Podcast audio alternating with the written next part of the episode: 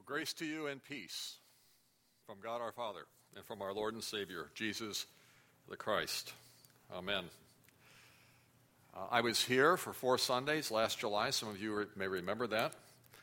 And I haven't been able to, to be back since. So thanks for giving me a second chance. And uh, I have to start with uh, a confession of missing the mark myself as we look at the text, John chapter 4, and especially as Carol has mentioned, uh, her eagerness uh, to be talking about this text this morning, what a great text it is. Um, I'm sure when I sent my email, I left a number off, and it's actually John chapter 14. So this sermon is from John chapter 14, verses 8 through 17, and verses 25 through 27, and I'll read these verses in just a moment. I'd like to uh, remind us that on this Pentecost Sunday, there are two texts that are probably being preached on more than any two texts in the world, if we would ask what's being preached in other churches around the world this morning. Uh, one of them would be Acts chapter 2, of course, which is the, the classic story of the Holy Spirit coming on the disciples after they had waited for a period. Uh, after Jesus ascended, he said, You'll be my witnesses, and the power of the Holy Spirit will come on you. And then that happened on Pentecost Sunday. The other text that's being preached on extensively around the world today is John chapter 14 and these verses, because these two readings, Acts 2 and these verses from John chapter 14, are the, the readings from the Common Lectionary, which is used on a three year cycle in churches around the world. And often, when I'm invited to preach in a church just for a Sunday, uh, rather than navel gaze and wonder what I should preach about, I just say, well, you know, most people in the world this Sunday are going to be preaching about this, and it's not a bad thing to kind of go along with uh, the church around the world. So we're, we're reading a text from John that's being read by millions, and we could say tens of millions of believers in other churches this morning worldwide. I begin with verse 8. Philip said, and of course, this is in the upper room. Um, the night that Jesus was betrayed. Philip said, Lord, show us the Father, and that will be enough for us. Jesus answered, Don't you know me, Philip, even after I have been among you such a long time? Anyone who has seen me has seen the Father. How can you say, Show us the Father? Don't you believe that I am in the Father and that the Father is in me? The words I say to you are not just my own, rather, it is the Father living in me who is doing his work. Believe me when I say that I, I am in the Father and the Father is in me, or at least believe on the evidence of the miracles themselves. I tell you the truth, anyone who has faith in me will do what I have been doing. He will do even greater things than these because I'm going to the Father. And I will do whatever you ask in my name so that the Son may bring glory to the Father. You may ask me anything in my name, and I will do it. If you love me, you will obey what I command, and I will ask the Father, and he will give you another counselor to be with you, the Spirit of truth. The world cannot accept him because it neither sees him nor knows him. But you know him, for he lives with you and will be in you. And then to verse 25 through 27. All this I have spoken while still with you, but the counselor, of the Holy Spirit, whom the Father will send in my name, will teach you all things and will remind you of everything I have said to you. Peace I leave with you, my peace I give to you. I do not give to you as the world gives. Do not let your hearts be troubled, and do not be afraid. The word Pentecost means 50th, and it refers to the 50th day after Easter. It's also the Greek word for the Feast of Weeks. And at this feast, ancient Israel celebrated something. Does anybody remember what they celebrated on the Pentecost Sunday in ancient Judaism? They celebrated the giving of the law on Mount Sinai. In New Testament times, Jews pilgrimaged to Jerusalem from all over the world for this feast. And that's why there were so many there to witness what happened on Acts chapter 2 when the Holy Spirit came and the gospel was preached in the languages of everybody that was there. They were there to celebrate the law. What they got was something else. The first Pentecost Sunday was an explosive event, and that's why I'm calling this sermon Lighting the Fuse. But it wasn't out of the blue. The Spirit descended, the gospel message went forth with a bang, the building of God's people took a quantum leap forward, but someone had to get it started. Someone had to light the fuse. And Christ is the one who did that. And we see how he did it in our John 14 reading. And he did it in two ways. And uh, if you take notes, then this is a sermon with two major headings. And the first heading is He revealed the Father. Christ lit the fuse of Pentecost by revealing the Father. About 1,986 years ago, 11 disciples remained in the upper room after Jesus had left, after, excuse me, after Judas had left the Last Supper table. And we're, we're going to commemorate that Last Supper event in a few minutes, uh, minus Judas, I hope. In verse 8, which I just read, and if you've got your Bible, you can be looking at uh, John chapter 14 because I'll kind of comment on these verses as we go along. In verse 8, Philip requests of Jesus, Lord, show us the Father, and that will be enough for us. Well, that's what Jesus had been doing for three years. As we see in verse 9, he answers Philip, Don't you know me? Even after I've been among you such a long time, anyone who's seen me has seen the Father. How can you say, Show us the Father? And what Christ says there was not just the thoughts of a man from Galilee. Verse 10 says, Don't you believe? And he says this directly to Philip. Don't you believe, Philip, that I am in the Father and that the Father is in me? The words I say to you, and you can tell in the original here when he says the words I say to you, he says to y'all. He talks to Philip individually, and then he says the words I'm saying to you as a group, they're not just my own. In fact, the original says they're not my own. Rather, it's the Father living in me who's doing his work. So Christ has been working, God the Father has been working in Christ, and what God has been doing in Jesus called for a response. And so Christ says to them all in verse 11, Believe me. You know, Philip's kind of fumbling around, you know, show us this. And Jesus kind of upbraids him. And then he says in verse 11, Believe me when I say I am in the Father and the Father is in me. Or at least believe on the evidence of the miracles themselves. And of course, Jesus is referring to the healings, the prophecies, the stilling of the storm, the raising of the dead, and other miracles that he had performed during his earthly uh, three years of public service.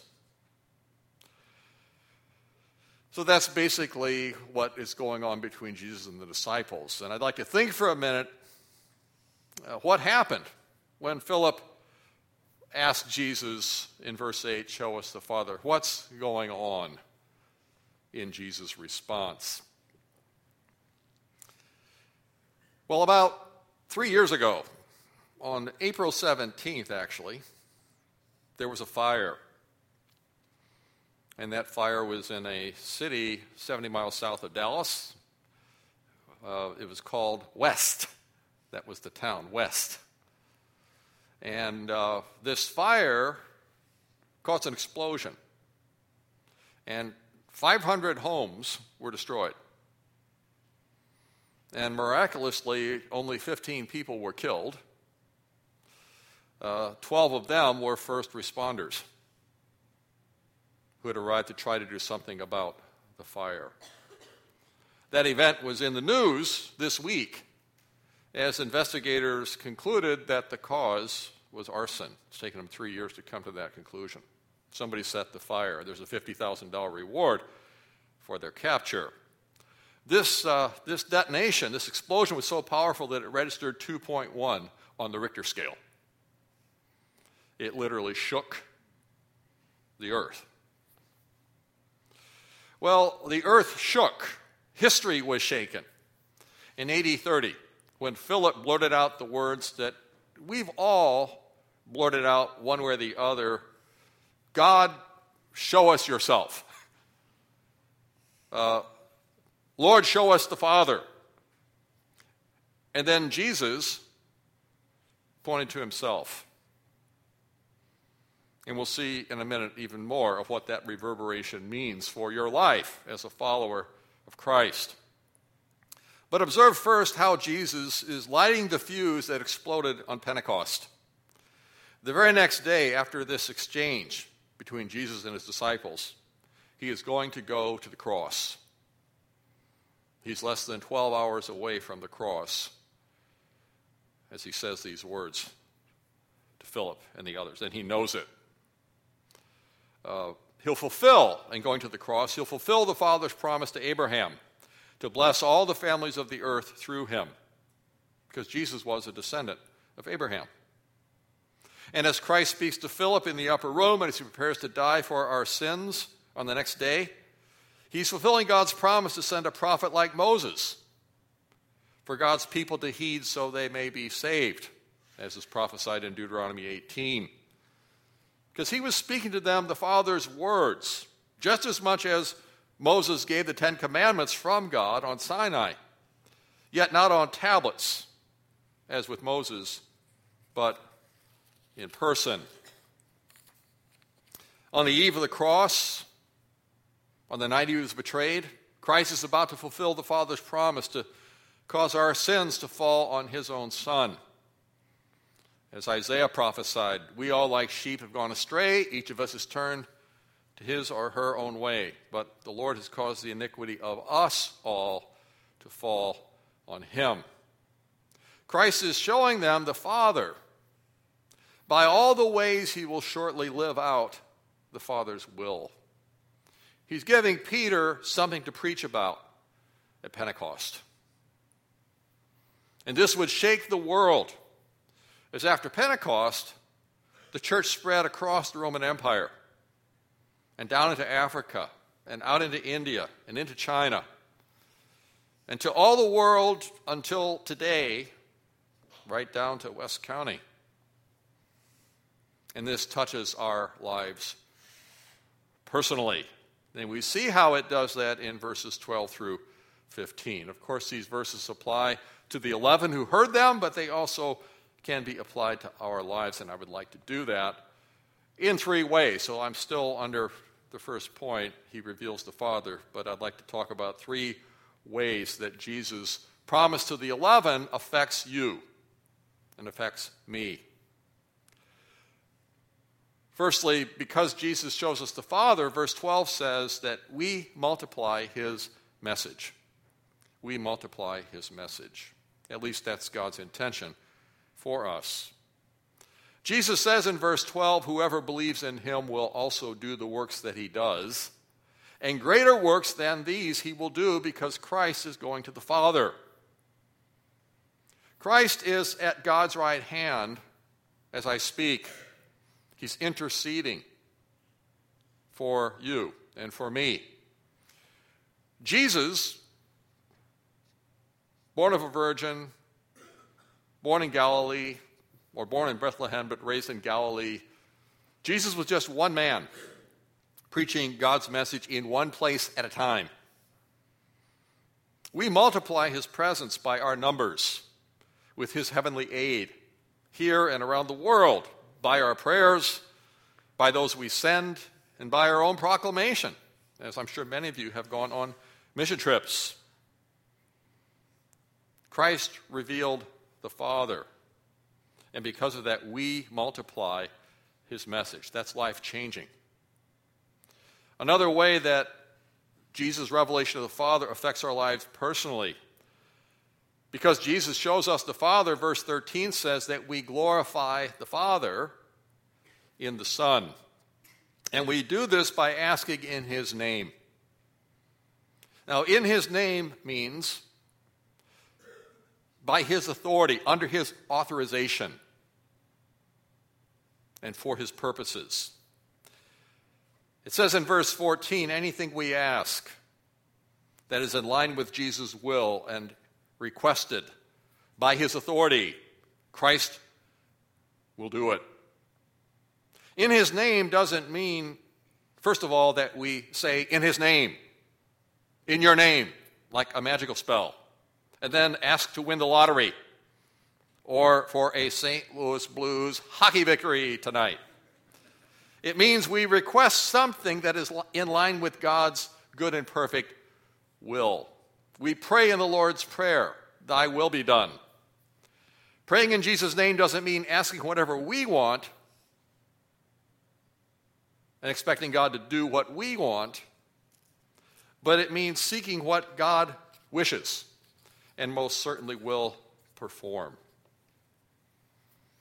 And a third way that Jesus' promise on this night, as he reveals the Father, affects you and me is because he shows us the Father. Verse 15 says, We will know his love to obey what he teaches. We will know his love to obey what he teaches. In Jesus' own words, if you love me, you will obey what I command. We can love Christ because he has shown us the Father who is love, and that is transforming. The love of the Father comes to us through faith in his Son. And this makes God's commandments not burdensome as we learn what they are and as we learn to live in a state of communion with the Father and response to the Father. We taste the joy of fellowship with God in obedient service to Him. Do you ever resent the Lord's commandments? Don't lie to me. Of course we do. He says, don't gossip. But what do we do anyway? And you know, you can do it with the keyboard just as easily as you can do it with uh, voice. He says, Husbands, love your wives, but we may ignore them when they need our help. He says, Love others, but kids in school can form cliques and be mean to each other. When we ignore God's commandments, what's happening is we've lost connection with His love.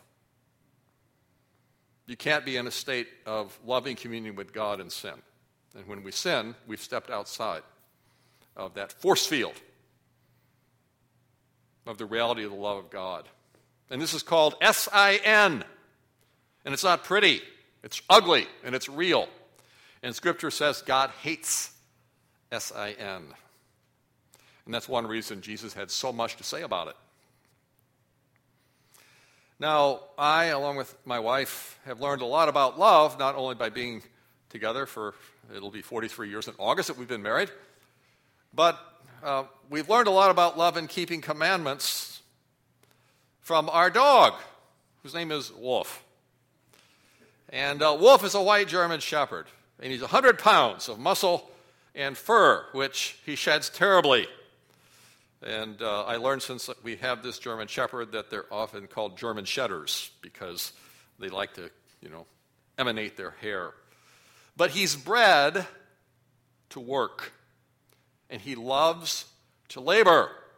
He loves to patrol the property. We, we got 20 acres that we live on out uh, in High Ridge.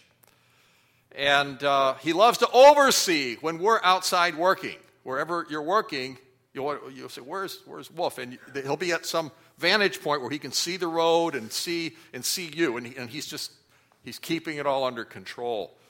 And then if our neighbors, if their cattle or their llamas or their sheep or their buffalo get loose, they have animals that don't belong in the United States. And they have a fence that's from hell. And uh, th- these animals get out, and, and something has to be done. And so um, when you say to wolf, buffalo, or llama, or sheep, or cow, then he just, he, he trembles with the joy and the drama of attacking the intruders and, and getting them out. And he loves to obey the Great Commission, which for him is two words get him. And he loves to obey. Just show me what to do. I can't wait because he loves his owners, me or my wife, or our authorized deputies like our sons. Well, by showing us the Father, the Father's love encompasses us and it changes our wills, and we become service dogs for the Lord.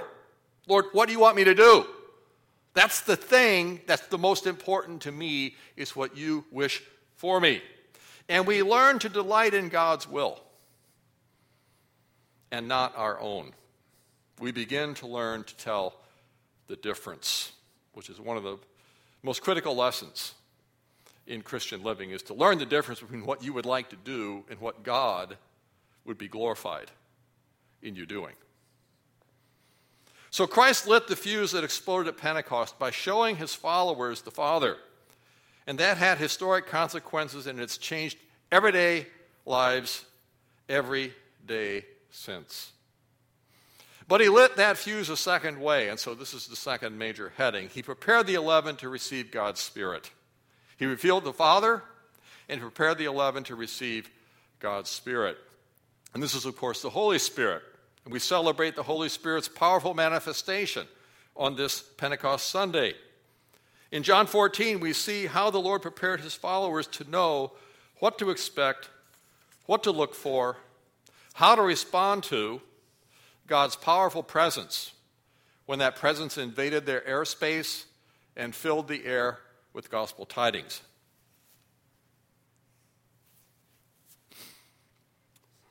The NIV in John 14, 26 and in 14, 16 calls the Spirit the counselor. And different translations translate that word differently. That word, you've probably heard it before in sermons, it's parakletos. And you can translate that counselor, helper, encourager, exhorter, admonisher. The Holy Spirit, about whom Jesus speaks here, is God Himself. There's only one God, there's not three gods. One God. But it is God Himself in that dimension of His infin- infinite being. That is not the Father or the Son, yet that is one with the Father and the Son. And this is an eternal mystery, one of the reasons we'll worship God forever. Next Sunday is Trinity Sunday. And are you preaching next Sunday, Jordan? Okay, you can explain the Trinity next Sunday. right now, I want to recall what the 11 were told about the third person of the Trinity the Spirit or the Counselor. Because God, the Holy Spirit, who shook the earth at Pentecost, makes a drastic difference in our lives if we open ourselves to what He's able to do. What does the Holy Spirit do? What good is He, if I may put it that way? And I'm going to be talking about two major effects of the Holy Spirit in our lives. So, this is two things under the second heading. The first thing the Spirit confirms God's unshakable presence with us. The Spirit confirms God's unshakable presence with us. Now, sometimes we'd like for God not to be around. And when we sin, essentially we're saying, I'm checking out, God. but one of the great benefits of the Holy Spirit is He keeps us from the destruction of our own ways and cultivates in us such a love for God and assures us of such a presence of God that gradually the sin thing withers. I don't think it withers until we get to heaven totally, but certainly we can grow to be much better and more godly people in this life because of the unshakable presence of God with us that the Holy Spirit confirms.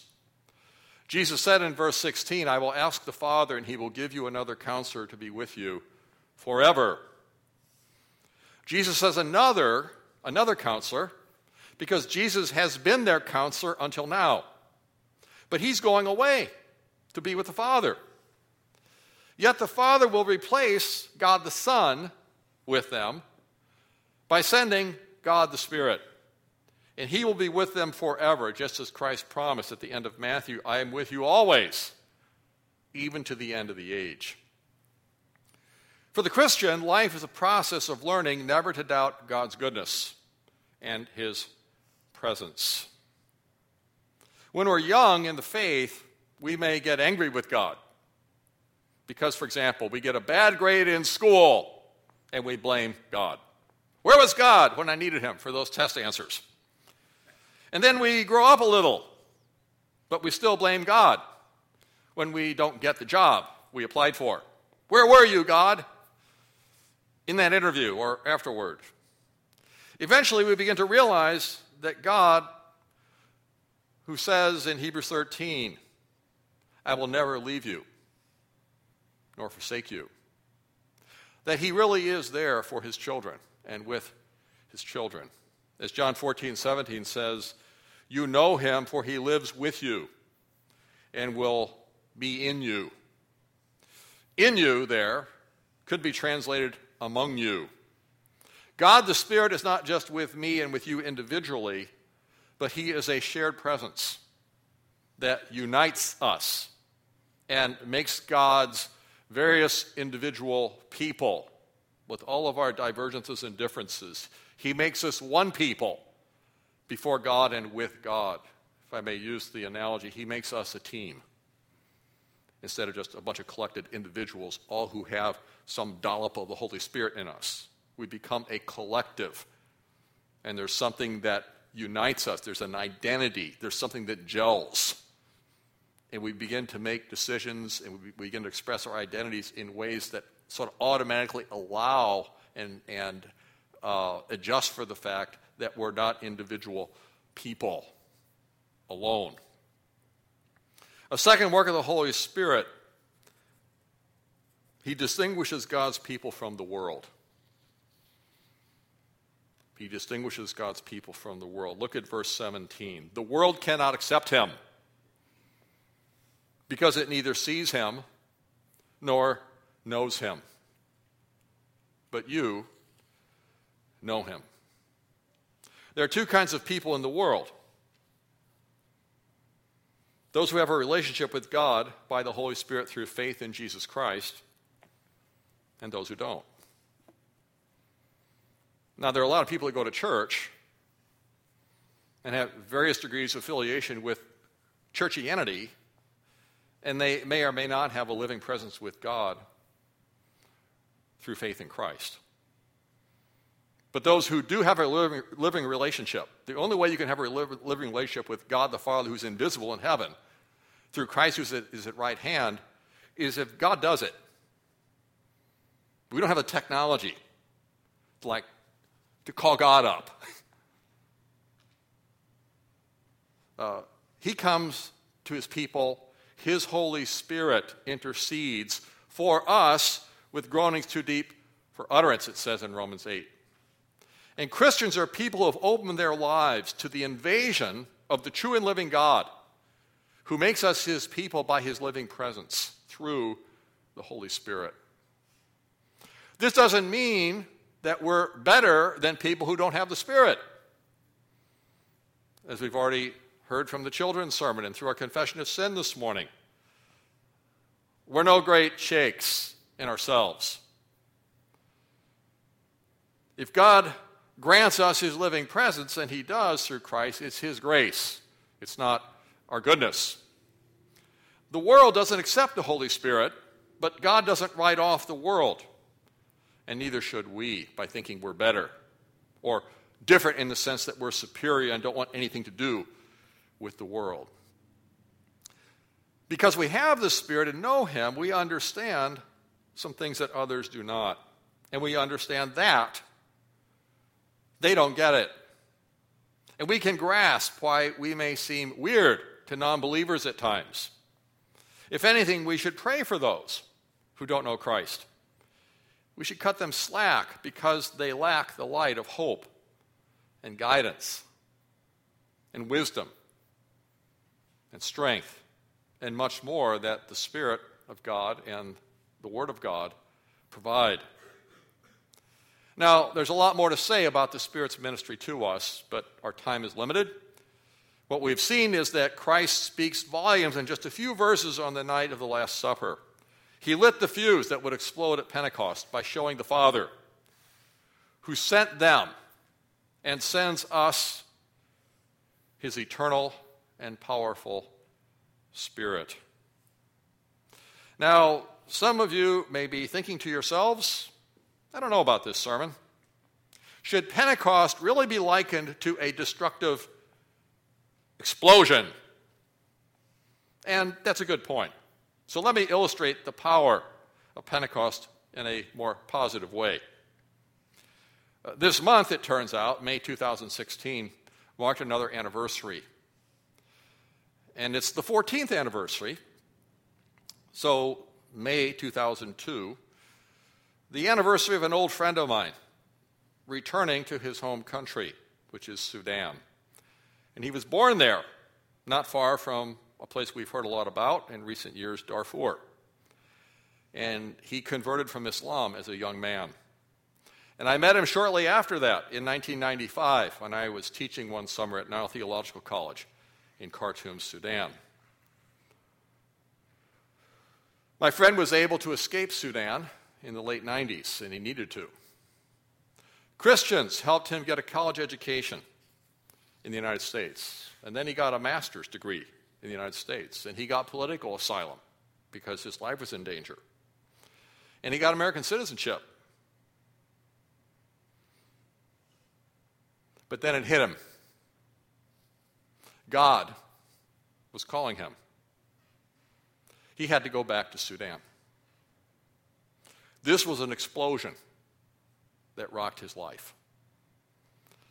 But it's also changed life for thousands of people since then. And here are a few things that have happened in his own words. Since I decided to move back to Sudan to bear witness and share the love and mercy of Jesus, I've seen fulfillment of Jesus' promise. I bear witness to you that I have seen the hungry fed. I bear witness that many thirsty people got something to drink. I'm referring to the well that was drilled for us by the Vineyard Church of, and he names the, the Vineyard Church that is one of the many churches that supports his work there. I bear witness that we have two big houses. Now, don't think of houses in Chesterfield, think of houses in Sudan, but still, two big areas with roofs over them, where strangers who have been displaced by civil war and other hardships have been invited to live. And virtually all these people, this is in the north, so virtually all these people would be Muslim background. I've personally distributed lots of clothes you sent for the poor. He's writing to people in the United States he knows. I bear witness the sick got healed and visited and prayed for. I've seen illiterates learn how to read and write in the school we operate, and widows learn how to sew. We all know and believe that credit is due fully to the Father from whom all blessings flow. People often ask me the question who pays for all these projects? And I tell them, American Christians. And of course, all this has put a human face to America. They saw different Americans than the ones they see in TV, fighting and carrying big gun machines. I'm just reading what my, my friend wrote. Big gun, I think he might mean machine guns, but you get the idea. Just as I said, all these buildings and the three churches the Father has bestowed on us over the last 14 years. And now we are having intensive meetings and coming up with a neat plan to plant a fourth church. We've chosen to identify the team members and pick the location and the ethnic group we are planting the new house church in. And we've raised 60% of the cash we need for this operation. I trust the Lord will provide the rest. Please lift up the fourth church in your prayers. All this is in Sudan, a terrorist state a Sharia law country working hard to stamp out what Christians remain there. Yet, what began at Pentecost continues even under that pressure. The fuse Jesus lit of people believing in Him, the Son of God. And of course, that's anathema in a Muslim country. The Quran is very emphatic God has no son. And they're teaching in a Sharia law country, yes, he does, and he's Jesus. The fuse that people lit of people believing in Jesus, Son of God, crucified and risen, people finding forgiveness, people finding meaning in serving God and others. Pentecostal faith in Christ continues to blast people out of their self centeredness and their selfishness and their fear and their commitment to a dead end false religion. They have Islam, we have consumerism and secularism. And there's a stronger knowledge of God in society in Islamic countries than there is in the West that prides itself that it's not as benighted as Muslim countries. That's one reason the gospel finds such a reception among Muslim people. They're pre evangelized to believe in God. At least they believe in God, whereas in the West, many people from school age up are propagandized that God essentially is just a superstition of backward, stupid people. So if you don't like the fertilizer plant image, think of this former Muslim working on a fourth church plant in a hostile land and the hundreds that have come to faith through his faithfulness to our faithful God in Christ. Whatever the image, that is explosive, difference making power. Christ's final words in John 14 are great words for us as we turn now to sharing the meal and the Christ who first broke bread and gave the wine of the new covenant confirmed at Pentecost. And I'll read the last words of our text to you. Peace I live with you, my peace I give you. I do not give to you as the world gives. Do not let your hearts be troubled, and do not be afraid. Let us pray. Thank you, Lord, for your Holy Spirit who comes through faith in your Son. And thank you for all that you've done around the world and are doing this morning, uniting your people and making your word fruitful in so many ways. Thank you for this Muslim who you brought to faith as you brought the Jew, Paul, to faith long ago. And John, who wrote this gospel letter, and millions, and we could say billions since. And thank you for having mercy on our souls and through your power, bringing the light and hope and life of the gospel into our lives. Thank you that you revealed the Father to us and you've sent your Holy Spirit to unite us with you. And we pray that you would help our lives to be fruitful here in Chesterfield as your word is so fruitful in other parts of the world today. Receive our praise and thanks for your word in Jesus' name. Amen.